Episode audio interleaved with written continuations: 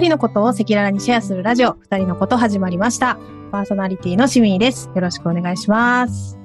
えー毎週水曜日はですね、えー夜のお悩み相談のコーナーということで、恋愛結婚カウンセラーのゆたさんをゲストにお招きしております。ゆたさん、よろしくお願いします。はい、よろしくお願いします。えー、笑ってというね、事業をやりながら、この恋愛結婚のカウンセラーをしてます。三田さんです。今週もよろしくなしで、よろしくお願いします。よろしくお願いします。前回はですね、セックスレスの、あの、お話を、前回というか、4回連続でやってたんですけど、なんかそれについてですね、お便りいただいてたので、あ冒頭はまずそれをご紹介したいなとはい、あ思っております。りがとうございます。さあさんうん。からお便りいただいてます。30代カップルです。えー彼の欲が減退していて、私との温度差があります。あまりグイグイ言っても義務的になってしまい、良くないと思い我慢するのですが、しんどいです。というようなコメントをいただいておりました。なるほど。そうですね。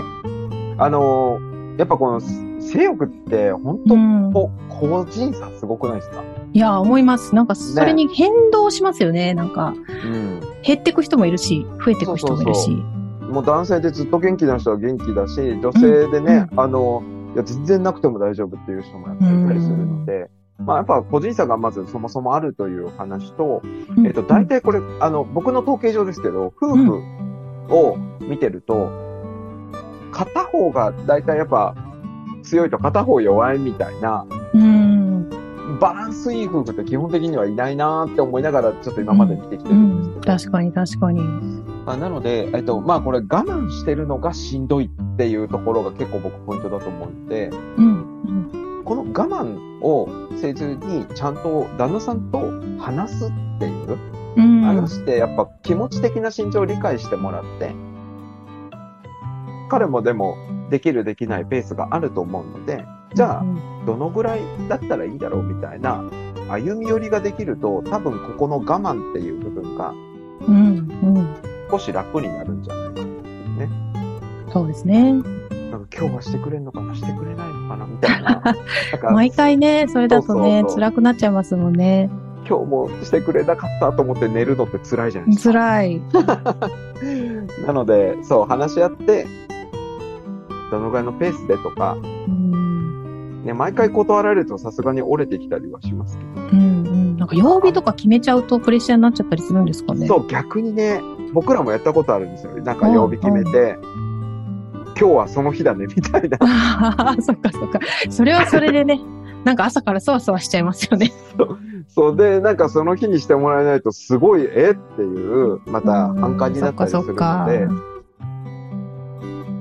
今日はどうかな？とかね、相手の、なんか、なんだろう、そういう時ほど、相手のなんか、叶えてほしいことをいっぱい叶えてあげると、うん必然的に帰っってきたりしますよね。うんうんうん。やっぱりなんか自分が今ちょっと我慢がしすぎちゃってるしんどいみたいなことをまずは打ち明けるみたいなところからね、うん。できたら1週間に1回できたら嬉しいなとか、2週間に1回はしたいなみたいなことを伝えられるといいかもしれないですね。そうですね。まあ、自然なものかトラウマみたいなものかも、みたいな心配があれば、うんそれこそ第三者挟んでちゃんとその部分についてはう、ん。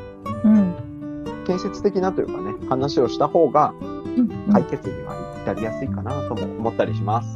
なるほど。うんありがとうございます。はいさあさん、もしよかったら、あの、個別相談も、あの、できますので、ぜひお声掛けいただけたらと思います。はい。はい。ありがとうございます。はいではですね、今日のテーマは、異性との交友関係についてということで、こちらもお悩み相談をいただいておりますので、まずはちょっと読み上げさせていただきたいなと思います。はい。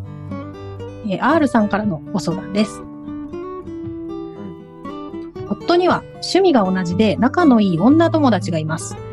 私と出会う前からの中で一緒にご飯に行ったり、お互いの家でゲームをしたり、結婚前は二人で旅行にも行っていたそうです。うん。もう会うのやめてと伝えると、なんでと聞かれ、私が嫌だからって言うと、心配するようなことは何もないから大丈夫。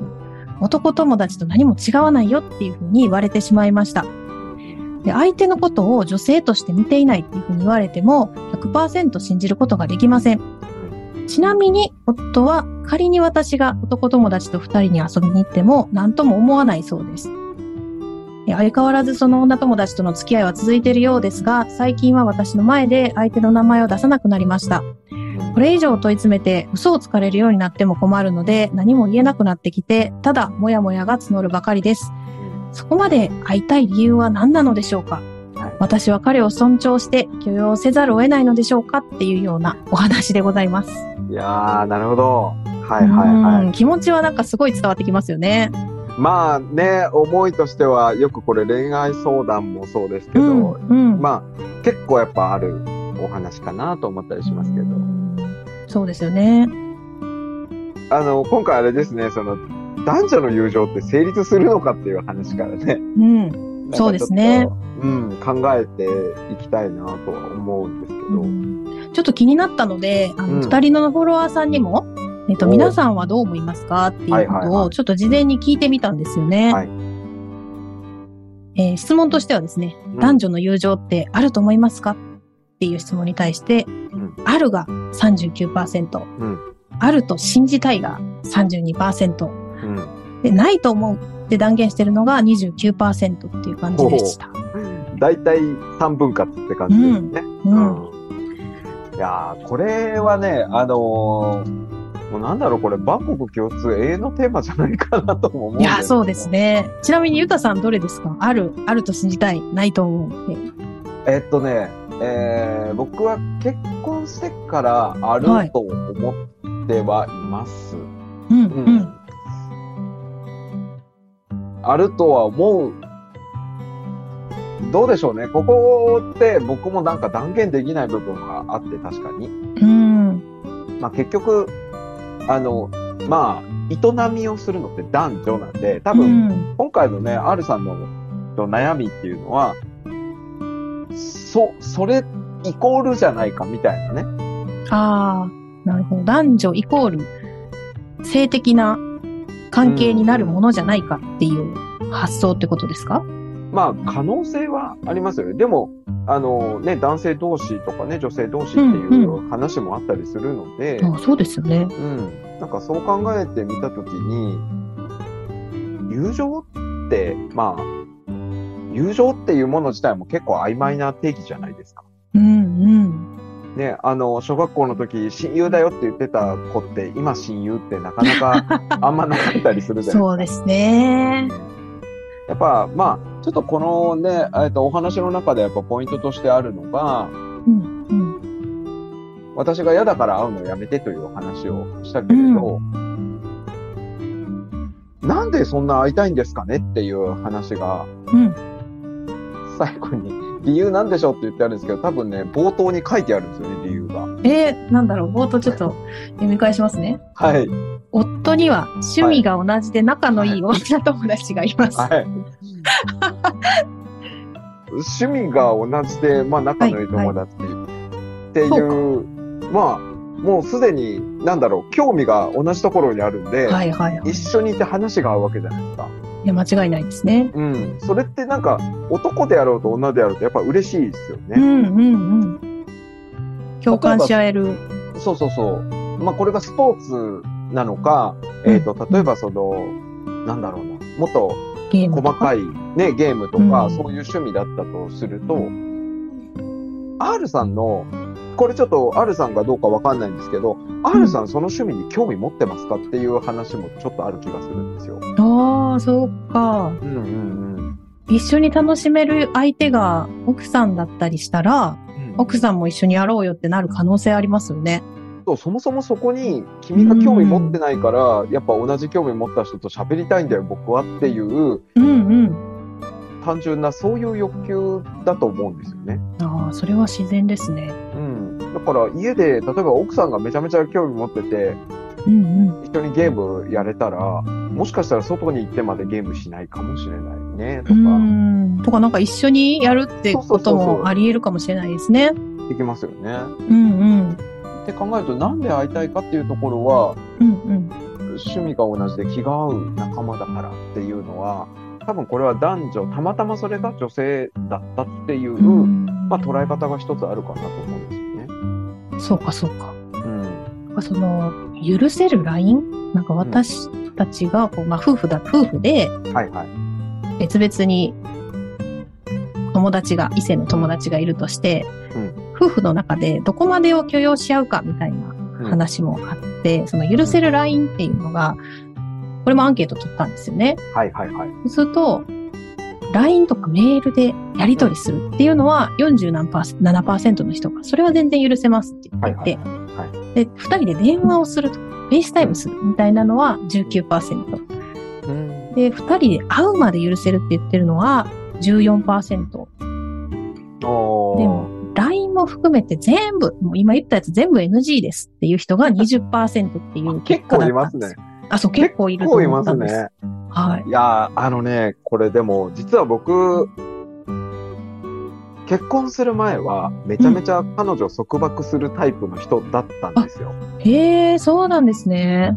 なので、気持ちはめっちゃわかります。ええ今何してるんだろうとかね、うんうん、うん。連絡ぐらいしろよみたいな。はいはいはい。結構、そういう形で重圧めっちゃかけたりしてたんですよ。うんうんえ。じゃあもう、ゆたさん、その時、これ、どれも NG だったんですか？彼女が、例えば、その、誰か違う男の人と LINE する。いや、あのー、LINE? うん。あの、え誰とそんなに連絡取ってんの？みたいなのもやっぱ気にしてたので、今一緒にいんだからさ、みたいな。なんか携帯見なあげようよ、みたいなことはいはいはい。とかも言ってたりしたので、ええなんか、まあそれがだから、いろんなシチュエーションありますよね。そのうん二人でいるときにずっと誰かと連絡してるとか、ああ、それはちょっと嫌かもしれないですねう。ん。でも、なんかその、これ、本当にだから結婚した今の奥さんって僕と全く別の、あの、真逆のタイプなので、うん。うん。なんだろう、それまでって結構似たタイプの人と僕付き合ってたので、うんうん。なんかそういうことが通じちゃってたんですけど、うん。まさに今の奥さんに、うんまあ、え、なんで会いに行くのとか、例えば言うと多分、え、なんでってなんでみたいなぐらいな、うん多分解消されるので、うん。なんかその相手は、多分旦那さんもそんなに口が上手い人というか、なんだろう、うまく話せるタイプじゃないので、会うのやめてっていうのになんでっていう、あの話に、まあ、だから心配かけてないし、僕やましいことなんもないよって一応主張しているので、奥さんとの関係の中で僕がやっぱりちょっと一つ感じたのは、あ、信用するかどうかだと思って、うん。これ信用しない、しないでいるとどうなるかっていうと、自分の首どんどん締めていくんですよね。あだって、相手が何か別の人と何かしてるかもしれないっていう考え続ける時間って、自分の中でしか展開されてないじゃないですか。ーそうですね。でも一回考えちゃうともう離れなくなっちゃいますよね。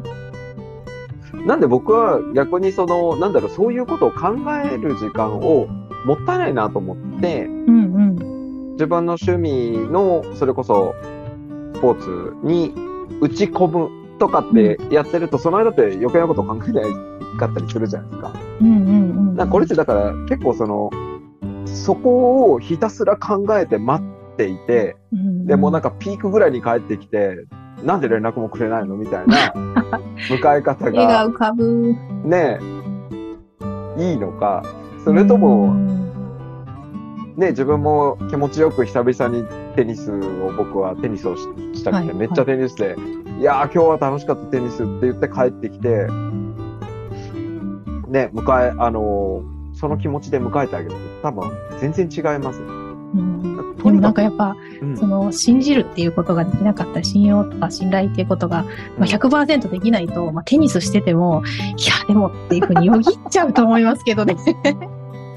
いや、そうっすね。まあだからう、んそこの感情の部分を、なんか自分の中でどう受け止めていくかみたいな話は、なんかこれって相手の話ではなくて、実は結構自分の心の中の話だったりするんですようね。んだから怒りの原因を自分で作り続けてるっていう、まあこれ今状況でもあるんですよ。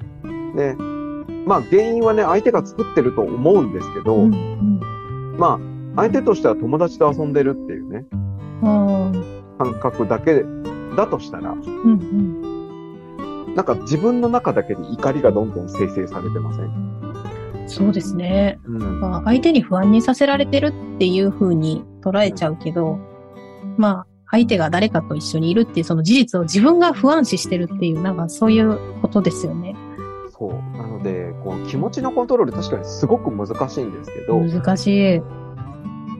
一応今回の、まあ、うん一つ結論としては、えっ、と、その、感情のコントロールって基本的には、怒りっていうものは相手から投げられるものじゃないんですよ。自分の中で生み出すものなので、うんうん。ということをちょっと前提にちょっとまた次のお話に行けたらいいかなと思ってういんます。なるほど。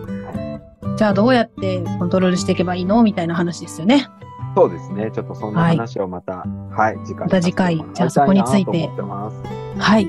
じゃあ引き続き、皆さんも次回のエピソードをお楽しみに聞いていただけると嬉しいです。はい。はい。ありがとうございましたありが。とうございました。